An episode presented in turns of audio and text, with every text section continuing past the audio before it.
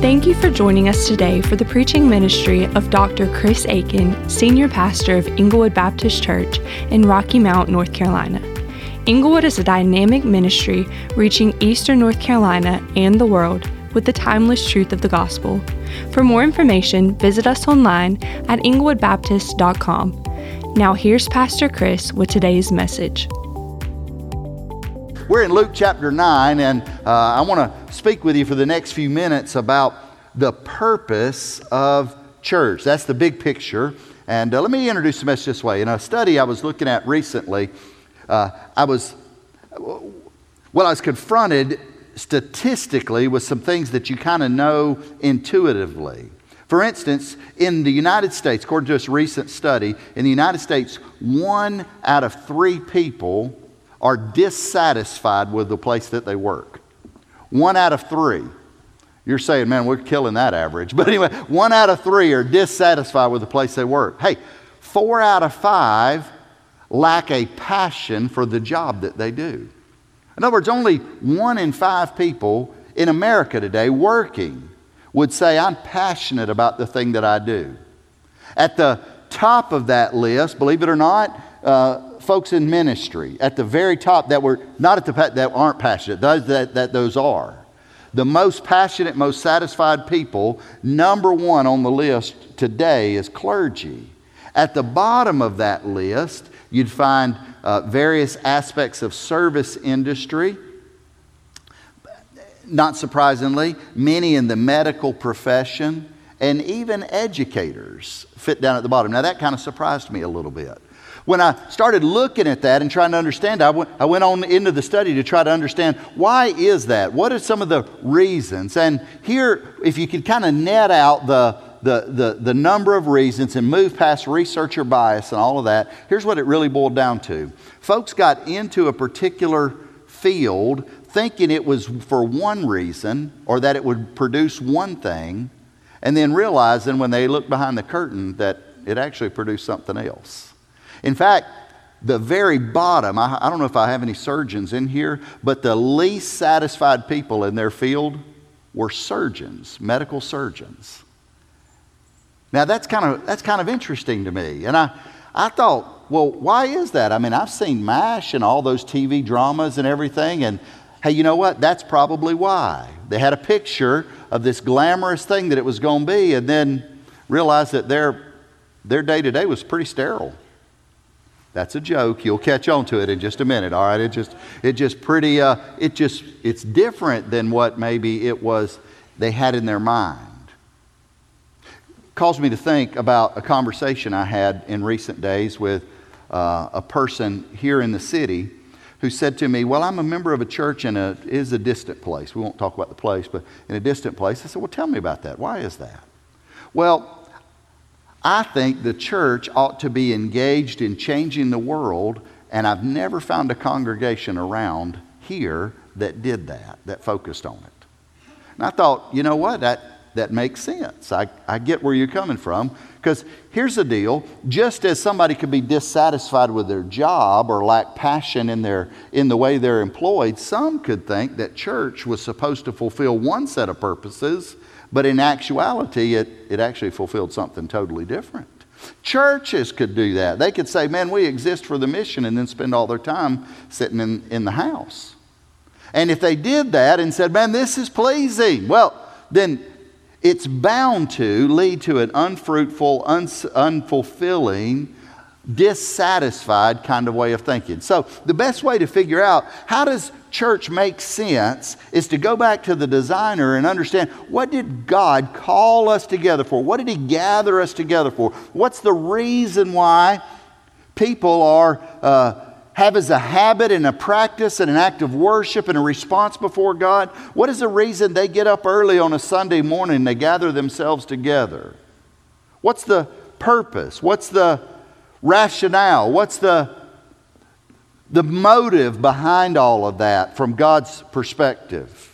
That's what we're going to look at. The passage we're looking at today kind of kicks off a focus that we're going to look at for the next several weeks on the purpose and the function and the reason and the mission of just this thing that we got up and did this morning, the church. Now, before you start yawning at me and going, we already got that, we're here, do we? I mean, do we really got it? Or are we working off a TV image like something that's in our mind, but in reality, that's not actually it?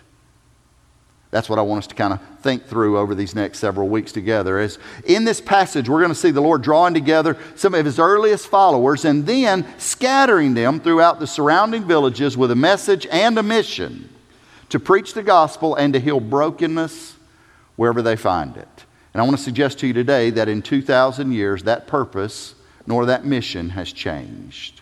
Luke chapter 9, I want to focus on the first six verses. And if you're able, can I invite you to stand with me in honor of the Word of God? Luke 9, beginning in verse 1. I'm reading from the New American Standard Translation. Luke 9 and 1. And he, Jesus, called the twelve together, and he gave them power and authority over all the demons and to heal diseases. And he sent them out to proclaim the kingdom of God and to perform healing. And he said to them, Take nothing for your journey, neither a staff, nor a bag, nor bread, nor money, and do not even have two tunics apiece. Whatever house you enter, stay there until you leave that city. And as for those who do not receive you, and as you go out from that city, shake the dust off your feet as a testimony against them. And departing, they began going throughout the villages, preaching the gospel and healing everywhere. Pause right there. Father, even in these moments that we're gathered together, Lord, would you instruct our hearts and then find our response to you, one that is pleasing, one that glorifies your name, one that fulfills that for which you have created us. Help us now in Jesus' name. Amen and amen. Thank you for standing. You be seated. If you'd like to follow along on an outline, I've got I want to kind of walk you through this text, and I want to do it by the way of the movements that you notice in the text. So I've got three movements I want to show you in this message, simply entitled Gathered to be scattered. And uh, you'll find that outline if you'd like to follow along on our church app. So you could go there to sermon notes and you'll see where that outline is and you can see uh, the kind of the points in the text and all that's built off of. Because what I hope is, is that this isn't the last time that you look at it because, man, that's what you do if you're coming to a sporting event as a spectator. But as students of the Word, that this would be something that edifies you throughout the week as you go back and revisit and relook at this with me. If you don't have the, um, the, the church app, you can still get the outline by texting the word notes to the number on the screen. We'll send that to you to the number on the screen. We'll send that to the number on the screen. And, uh, well, you know the number. It's, uh, yeah. I'm waiting on it. There it is. Praise the Lord. Our tech, man, computers are getting slower and slower these days. And, uh, uh, I'm thank you for joking along with me and the folks up in the nest. If you and I had to keep up with what those folks have to keep up with every single day, and in all the pieces just to keep it rolling, you would you'd be amazed at what they do. And I'm grateful for them and the work they've put together to make that happen. All right. Hey, three things I want you to notice with me. Notice with me first of all the purpose revealed. The purpose revealed. As we talk about this message, gathered to be scattered, what are we talking about? Jesus gives us, lays out for us, explains for us the very purpose for which he has called us together. Notice with me in verse 2. It says, And he sent them out to proclaim the kingdom of God and to perform healing. He sent them out to proclaim the kingdom and to perform healing. Now, verse 1 told us that he had brought together the 12. And the disciples, man, can I just say to you, if you're recruiting a team of guys to, be, to lead a movement that's going to impact the world, these 12 guys are not the first ones that come to mind. In fact, they don't even make the B team or the C team. They're actually in the list of people down where Chris Aiken was when it was time to pick a kickball team in elementary school. After you picked all the good players, you're in that final negotiation where they say, hey, you could just take the rest of them. And that's where this 12 fit. Notice uh, Matthew gives it in his parallel account of this, Matthew 10, verses 2 to 4. Listen to the 12, to the names of the 12. Now, the names of the 12 apostles are these. The first, Simon, who's called Peter. And then there's Andrew, his brother, and James, the, sons of, the son of Zebedee, and John, his brother. Then Philip and Bartholomew, Thomas, and Matthew, the tax collector, James, the son of Alphaeus, and Thaddeus, Simon the zealot, and Judas Iscariot, the one who betrayed him. Now, in this list, you find a number of different qualities and characteristics that Jesus entrusts the mission to. You've got introverts and extroverts. You've got business owners, and then you've got government officials. You've got political appointees and anti government activists, probably roommates. And what you will notice is that there's not one religious professional among all of them. Yet every one of them were spiritual seekers. They all were, hey, if we could just use the term, they were all church members. They were folks that had been faithful in Saturday school. You get that in a minute, their Jewish background. In Saturday school, they were, they were folks that had been looking for the Messiah. I know because when Andrew went to Peter, he said, We found the Messiah. Well, why would you say that unless you was looking for him? They were looking for the Messiah. They were expecting God's redemption. They were familiar with the Jewish teachings. They were familiar with God's promises. Yet not one of them had been to seminary. Not one of them were uh, on a church staff anywhere or working at the synagogue.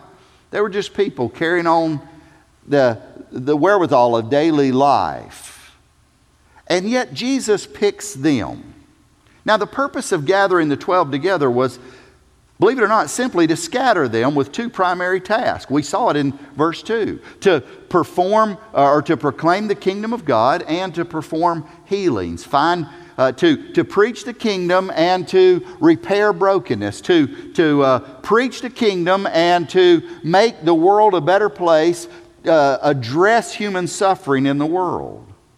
They weren't gathered together for religious entertainment or for a ministry conference or for a potluck fellowship. He didn't draw them together for any of those reasons.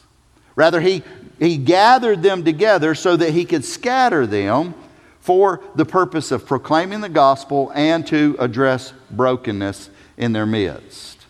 He gathered the church to scatter the church with a kingdom message and a compassion mandate.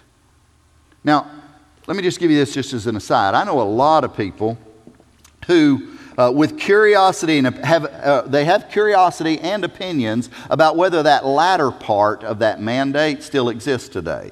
In other words, they would say, "Well, we get preach the kingdom. That makes perfect sense, but I don't know if we're supposed to be going around healing brokenness."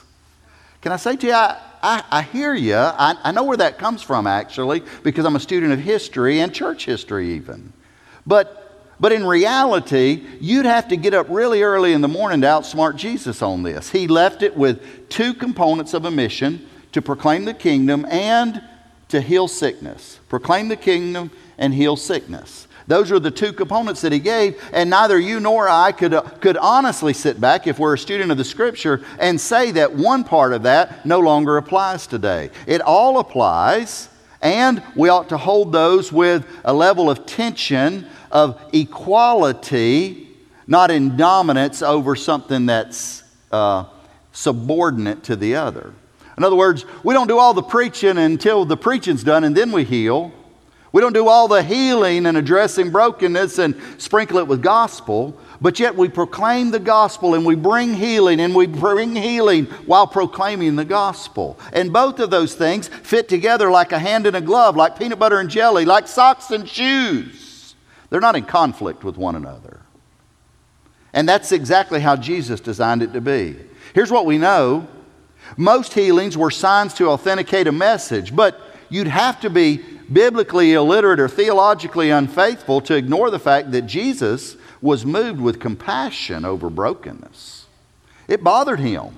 When he looked out and he saw brokenness in the world in which he walked, he knew he was God's son. He knew he's the Messiah. He knew he's the coming kingdom. He knew he's the message and the hope. And yet he was still broken over the brokenness around him. He had compassion and he was moved by it. Brokenness and pain and suffering were not props and a drama for him. They were conditions to be addressed and healed. Now, can I just say, rarely does anybody ever argue over the first part. They believe that announcing the rule of God and the good news of Jesus is something that the church is supposed to do, even if they don't do it well. There's not really anyone who, who uh, accurately, regularly, convictionally disputes the proclamation of the kingdom. Proclaiming is not to debate or to try to reason, it's to announce. Now, here's why I said that. Jesus didn't say, go and debate the kingdom of God. He didn't say, go and try to convince of the kingdom of God. He sent his disciples out to proclaim, to announce the kingdom of God. To debate or to argue is, uh, is to try to win someone to what may or may not be a truth for them. To announce is to say, this is a, this is a fact, it's gravity. You could say it doesn't exist, but the fact of the matter is, is it's gravity. It does exist. In fact, your feet are held firmly where they are. Yours, your seat's in a seat because of it. You could say you don't believe in it, but if it won't true, you'd be floating. Announcing the kingdom of God is just as certain as all of that. Now, listen.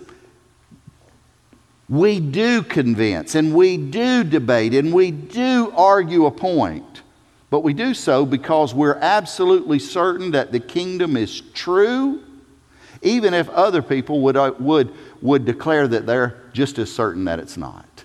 And we want to see people come to understand. Friends, some today either assume that either everybody knows the kingdom is as it is, and that, or they shrink back because not everyone believes the kingdom of God. But can I say to you, the purpose of the church is to announce, it's not been rescinded. Matthew 28, verses 18 to 20.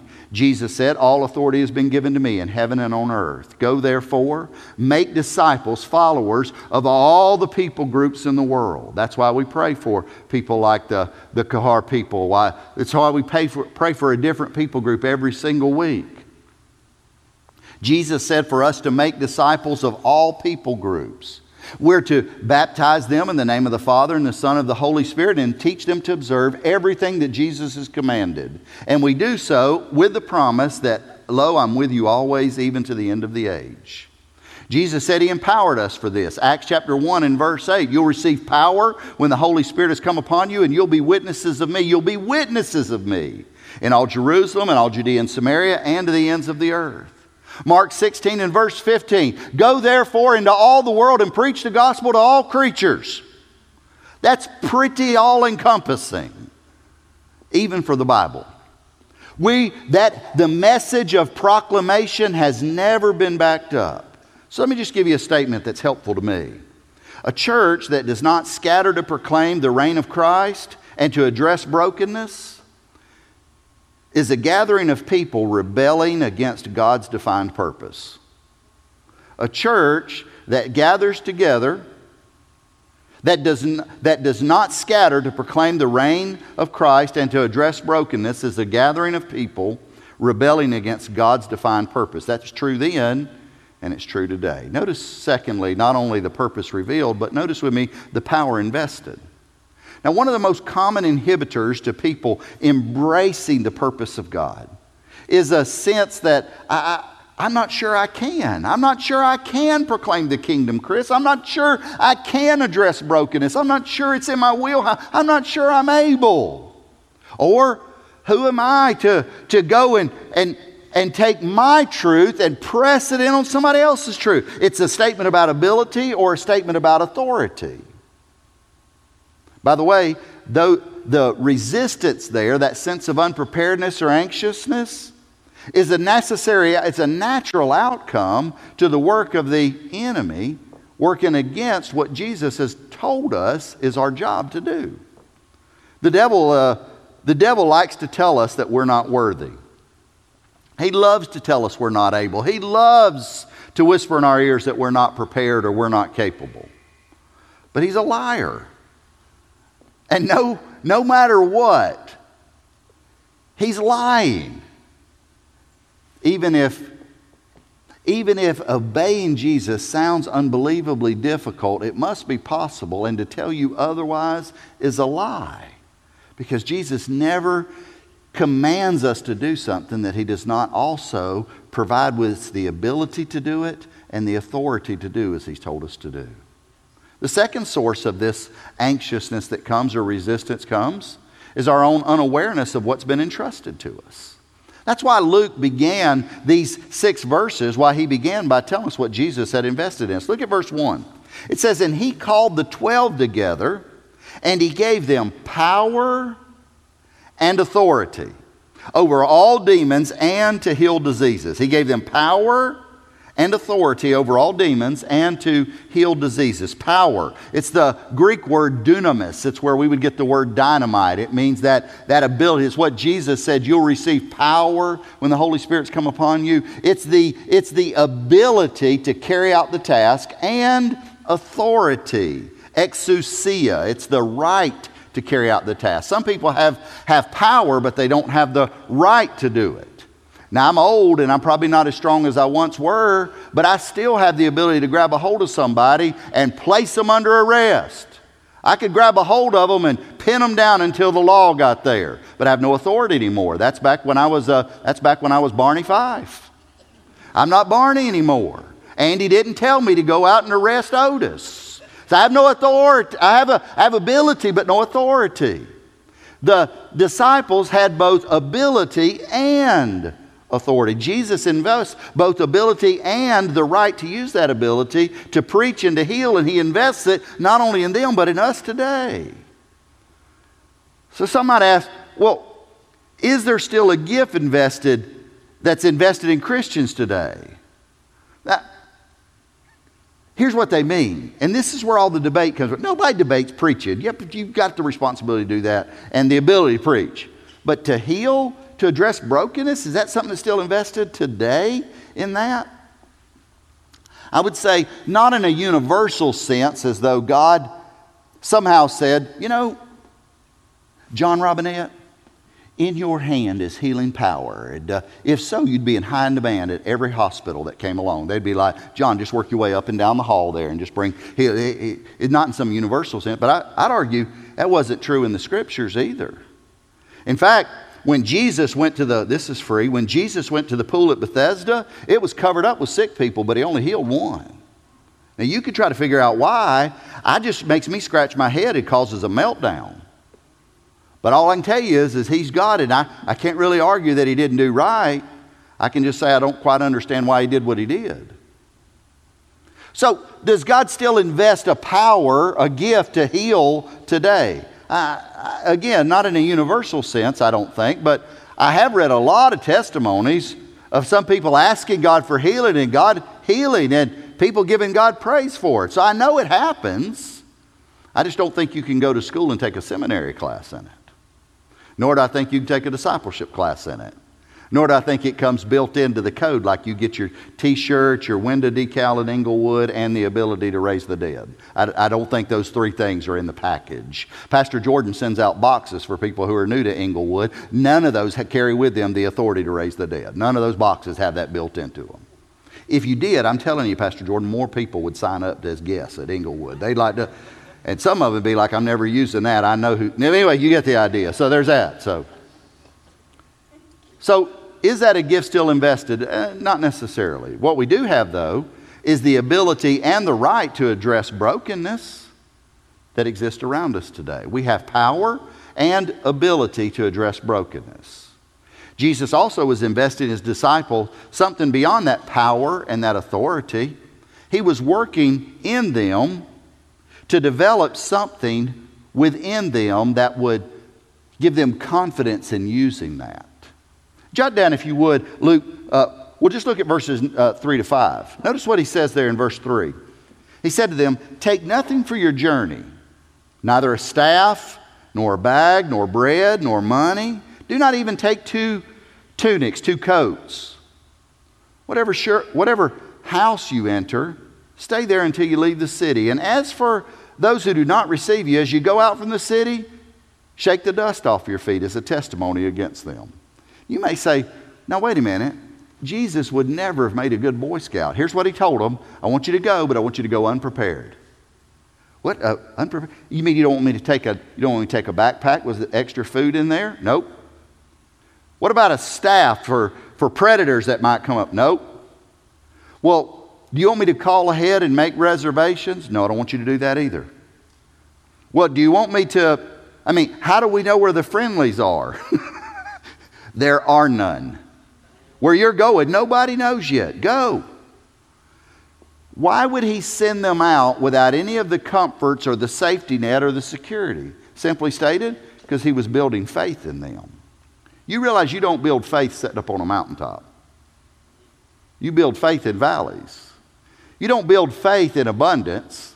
You build faith in poverty. When you're struggling is where you learn how to trust. When you're living in, in luxury is where you demonstrate how you trust. But you learn it down here. Jesus was building faith in the apostles that way. Did it work? Man, it amazed them. Jot down Luke chapter 9, verse 10. When the apostles returned, they gave an account to him of all they had done. Insert parentheses, without their knapsack of extra groceries. Taking them with him, he withdrew by himself to a city called Bethsaida. You mean Jesus was taking these little, these journeys of faith, these steps of, of a unknown, he was using those to build something inside the apostles? Yes, he was teaching them to trust him.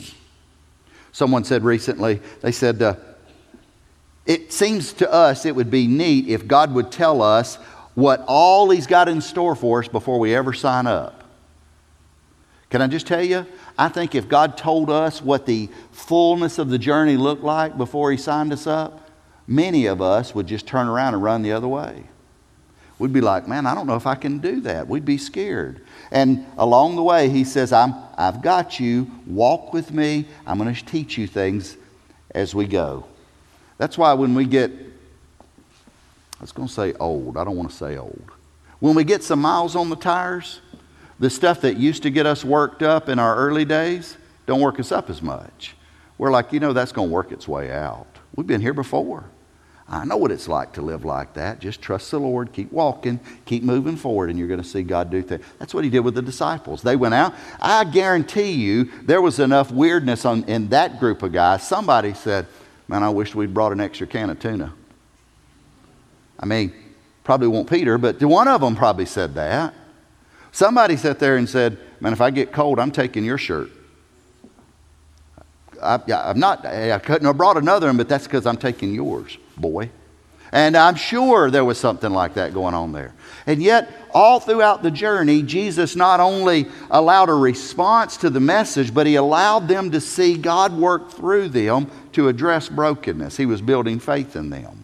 So much like Mary, the mother of Jesus, who stored up and treasured in her heart all of the investments of prophecies and all of the steps along the journey, much like she built that up in her heart and pondered it, much like a, a bricklayer takes and just builds a course of bricks on top of the course that it's already been laid until he completes the wall. Much like those things, God builds our faith in such ways. Jesus intentionally placed the disciples in a position where they would feel unprepared so that they could realize his provision. Now, some would say, Man, I wished I'd lived back then. I could have watched Jesus do some crazy stuff. Really? Did you really want to live back then? Didn't the majority of those who followed after Jesus just stick with him for a sandwich and then they kind of disappeared when he started telling them how things were going to get tough? If you wonder how that looks, try John 6, for instance. Jesus is teaching them, and he says, Unless you eat my flesh and drink my blood, you'll have no part of me. And they said, You're weird and sick. You make my tummy hurt.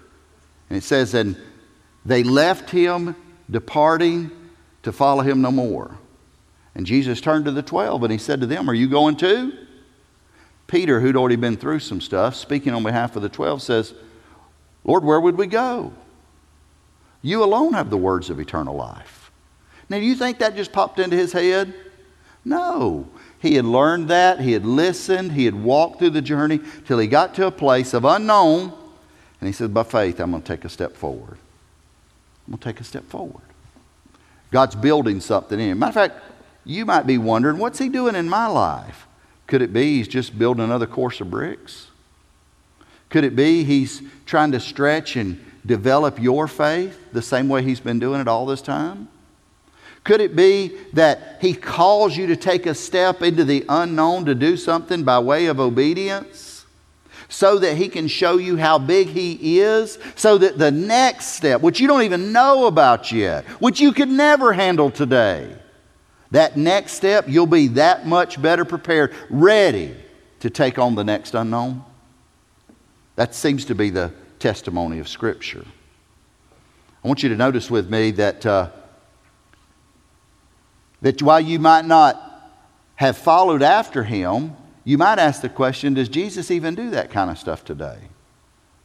Well, I mean, is the question you're really asking, or if Jesus isn't doing that stuff today, does that mean that the demons have dried up or gone away, that diseases have all been cured?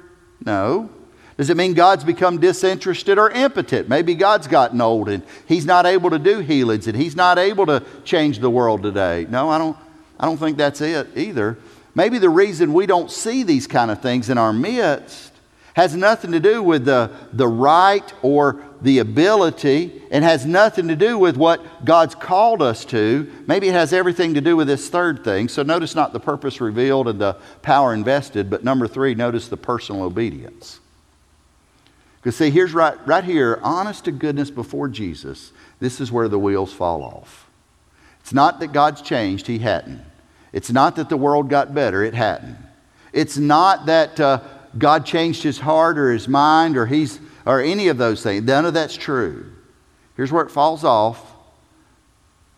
Some folks aren't obedient. Look at verse 6.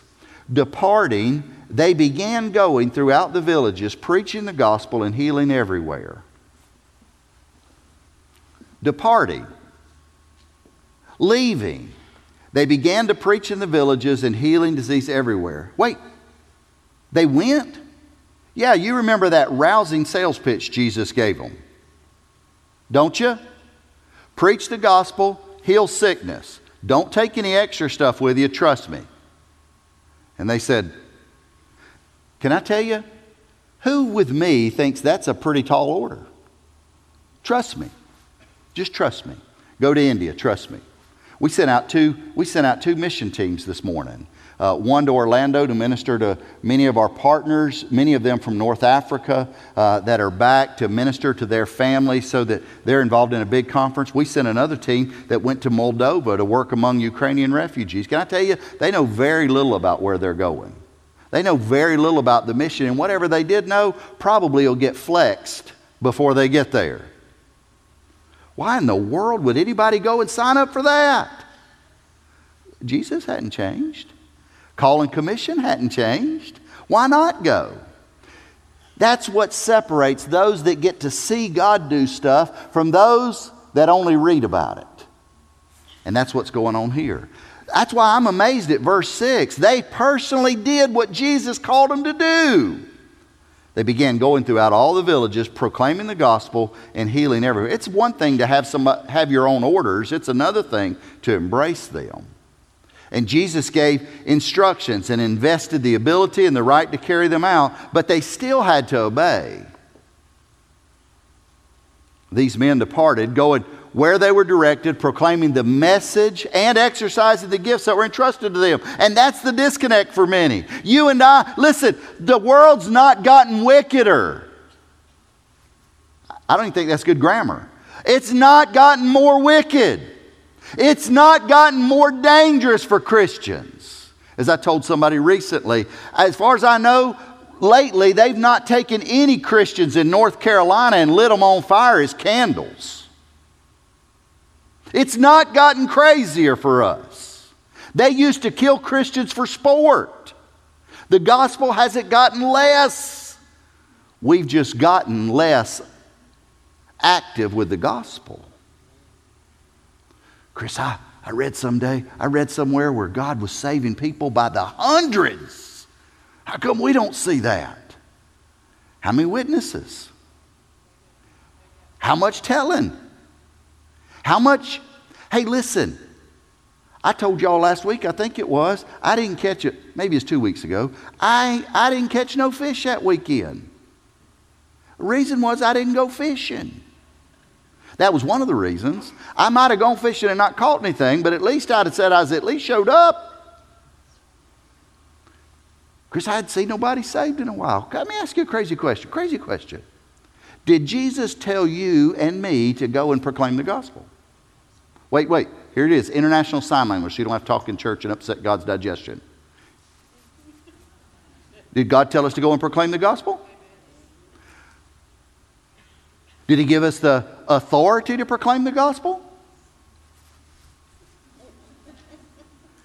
Did we proclaim the gospel? Well, you know, I was just waiting on a chance. Not enough lost people? Couldn't find none? Ain't no lost people around? Nowhere? Not one Friday night, nowhere you couldn't find one lost person? Or do we lack personal obedience? See, at the end of the day, the reason we don't see God do all that God wants to do has less to do with Him and more to do with us. Commands haven't changed, the authority hasn't changed, His plan and purpose hasn't changed, but the obedience may have. These men, they went and did exactly what they were told to do. And the foundation, listen, of faith that had been laid for them and continued to grow in them imperfect imperfectly was what God used to do it. And by the way, that was all before Pentecost. See, after Pentecost, things got really crazy, didn't they? Remember, Peter, after before Pentecost, he's like, Shazam, Lord, you see what you did? After Pentecost, he's like, Shazam, Lord, look what you did. Peter went from arguing with Jesus and telling him, Don't say stuff like that, Lord. I'm just going to tell you, I would have loved to have had a bucket of popcorn and been a fly on the wall when that conversation took place. Except I probably would have been in it. Can't you imagine yourself telling the Lord, Lord, don't say that? That's a bit radical for us. Peter went from shrinking back, from being capricious, go back and forth, to man standing up boldly at Pentecost and proclaiming the gospel like nobody's business. Acts chapter 2 contains his sermon at Pentecost. Holy Spirit comes on them. He begins to preach with boldness. I mean, he has taken no prisoners and all of that. And whatever he said must have had some power with it because verses 38 and 39 said this. After they heard his sermon, they said, What do we have to do to be like that? And Peter said, repent and each of you be baptized in the name of Jesus Christ for the forgiveness of your sins, and you'll receive the gift of the Holy Spirit for the promises for you and your children and for all who are far off, as many as the Lord our God will call to himself. Here's what he said I've got an accessible promise for you. It's available for you. If you'll repent, if you'll identify with Jesus through baptism, receive forgiveness, the Holy Spirit will empower you to be a part of this movement. You saying, How was their invitation that day? Verse 41 recorded 3,000 baptisms that day. They'd never heard a sermon before. Actually, that's not true. They had heard sermons about what God promised He might do. No, I'm sorry, what God promised He'd do that they thought He might do. You know, when God promises something, it's not in the question mark category, only our obedience to it. And yet, that day, 3,000 people hearing the gospel said, Me too. I want that. That was left, of course, with all rainbows and unicorn and parades and cupcakes and everything for all. No. All that did was, excuse me, ticked hell off. Acts chapter 4 records threats against Peter and John for healing a, a lame man who's who sat outside, I was going to say stood outside the gate, that would have been weird, who sat outside the gate begging for alms. And they said, Silver and gold we do not have, but in the name of Jesus Christ of Nazareth, arise and walk. And he stood up, he was strengthened. He started telling everybody, God changed my life. And, and the response from the religious community is, Bring those two preachers in here. And they threatened them and told them they were going to get whooped. But here's how they prayed. When they gathered back together with the, with the rest of the body, they said, Lord, take note of their threats and fill us with boldness that we might boldly proclaim the truth in the face of all this stuff. And the Bible says, and the place where they were was shaken, and they were filled with the Holy Spirit and began to proclaim with boldness. Whatever level of bold they had hit, want the right one. And they went up a level. They leveled up again, asking God to keep doing what He was doing. Acts chapter 6, the very first deacon in the church, a guy named Stephen, turned out to be a pretty powerful preacher. In Acts chapter 6, he, uh, he's called and he begins to preach. He's arrested. He's brought in before a bunch of dudes and he really starts waxing eloquent and starts telling them, Jesus is dead because y'all killed him, but God raised him. And they didn't like that at all. And while they were while they were resisting him and pushing back and, and, and wailing against him, while everything within them was pushing against this message, Jesus, Stephen looks up. Says, I see the Son of God standing at the right hand of the throne. You ever seen that? It was in the midst of intense persecution, of resistance to the gospel that he saw that. Uh, look at it. Acts 7, verse 55 and following. But being full of the Holy Spirit, he gazed intently into heaven, saw the glory of God, and Jesus standing at the right hand. And he said, Behold, I see the heavens open, the Son of Man standing at the right hand of God. And that so affected him. Seeing Jesus so messed him up that as they grabbed rocks and began to stone his body, bringing him to a place of bruising and, and, uh, and brokenness, and all of that's happening. The only image in his mind is the Son of Man standing to receive him. The hope that's out there. His circumstances didn't hold him back. And he says, And Lord, forgive them for what they're doing right now. You say, where did he get the courage for that? Looking at the Son of God standing up, waiting to receive him.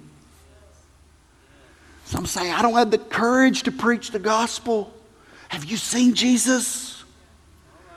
Have you looked to what he promised, to what he said is true? Have you gazed into the heavens and noticed him standing there going, I got you. I see you. I've called you. Tell it like it is. And watch what happens.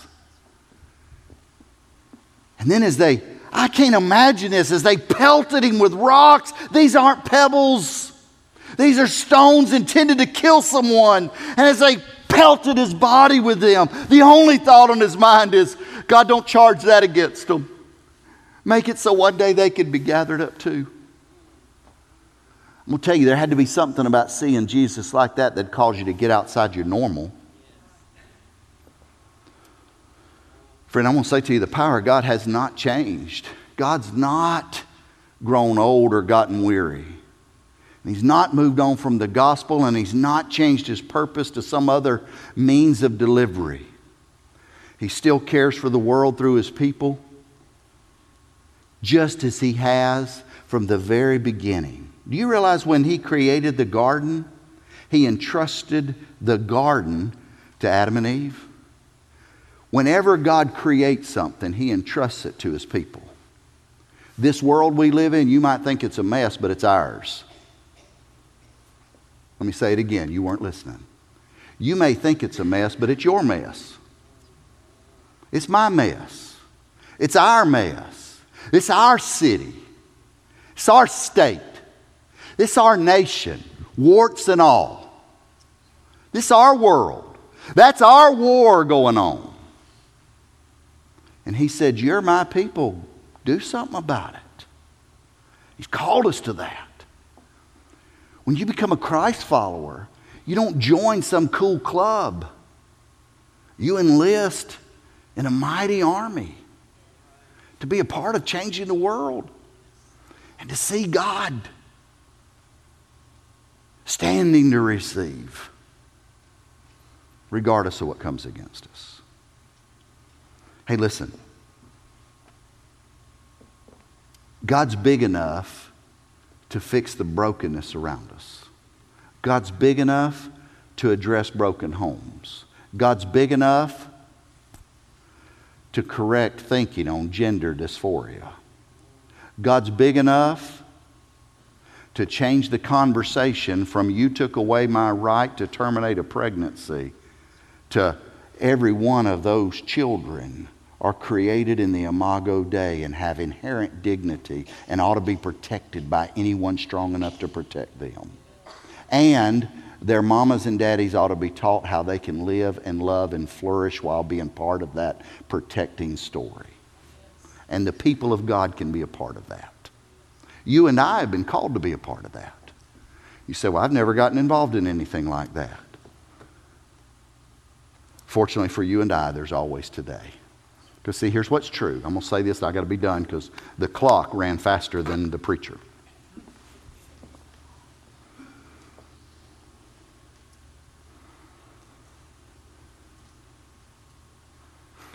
The mission's non negotiable. Obedience is. God's power and the authority to exercise it non negotiable. He's already promised it and declared it. Our obedience to use it, to proclaim and to heal, is in the question mark category. God's victory is unquestionable. Our presence around the throne, celebrating it, is in the question mark category. But it doesn't have to be. Jesus said, I came that you'd have life and life abundant. And listen, I don't think abundant life is getting a new shiny car, though that may be for you. But I don't think that's what he's talking about. I think he's talking about putting your head down at night knowing that you are part of something bigger than yourself. And God chose you to be a part of it. And the world's a better place because you and I together jumped in.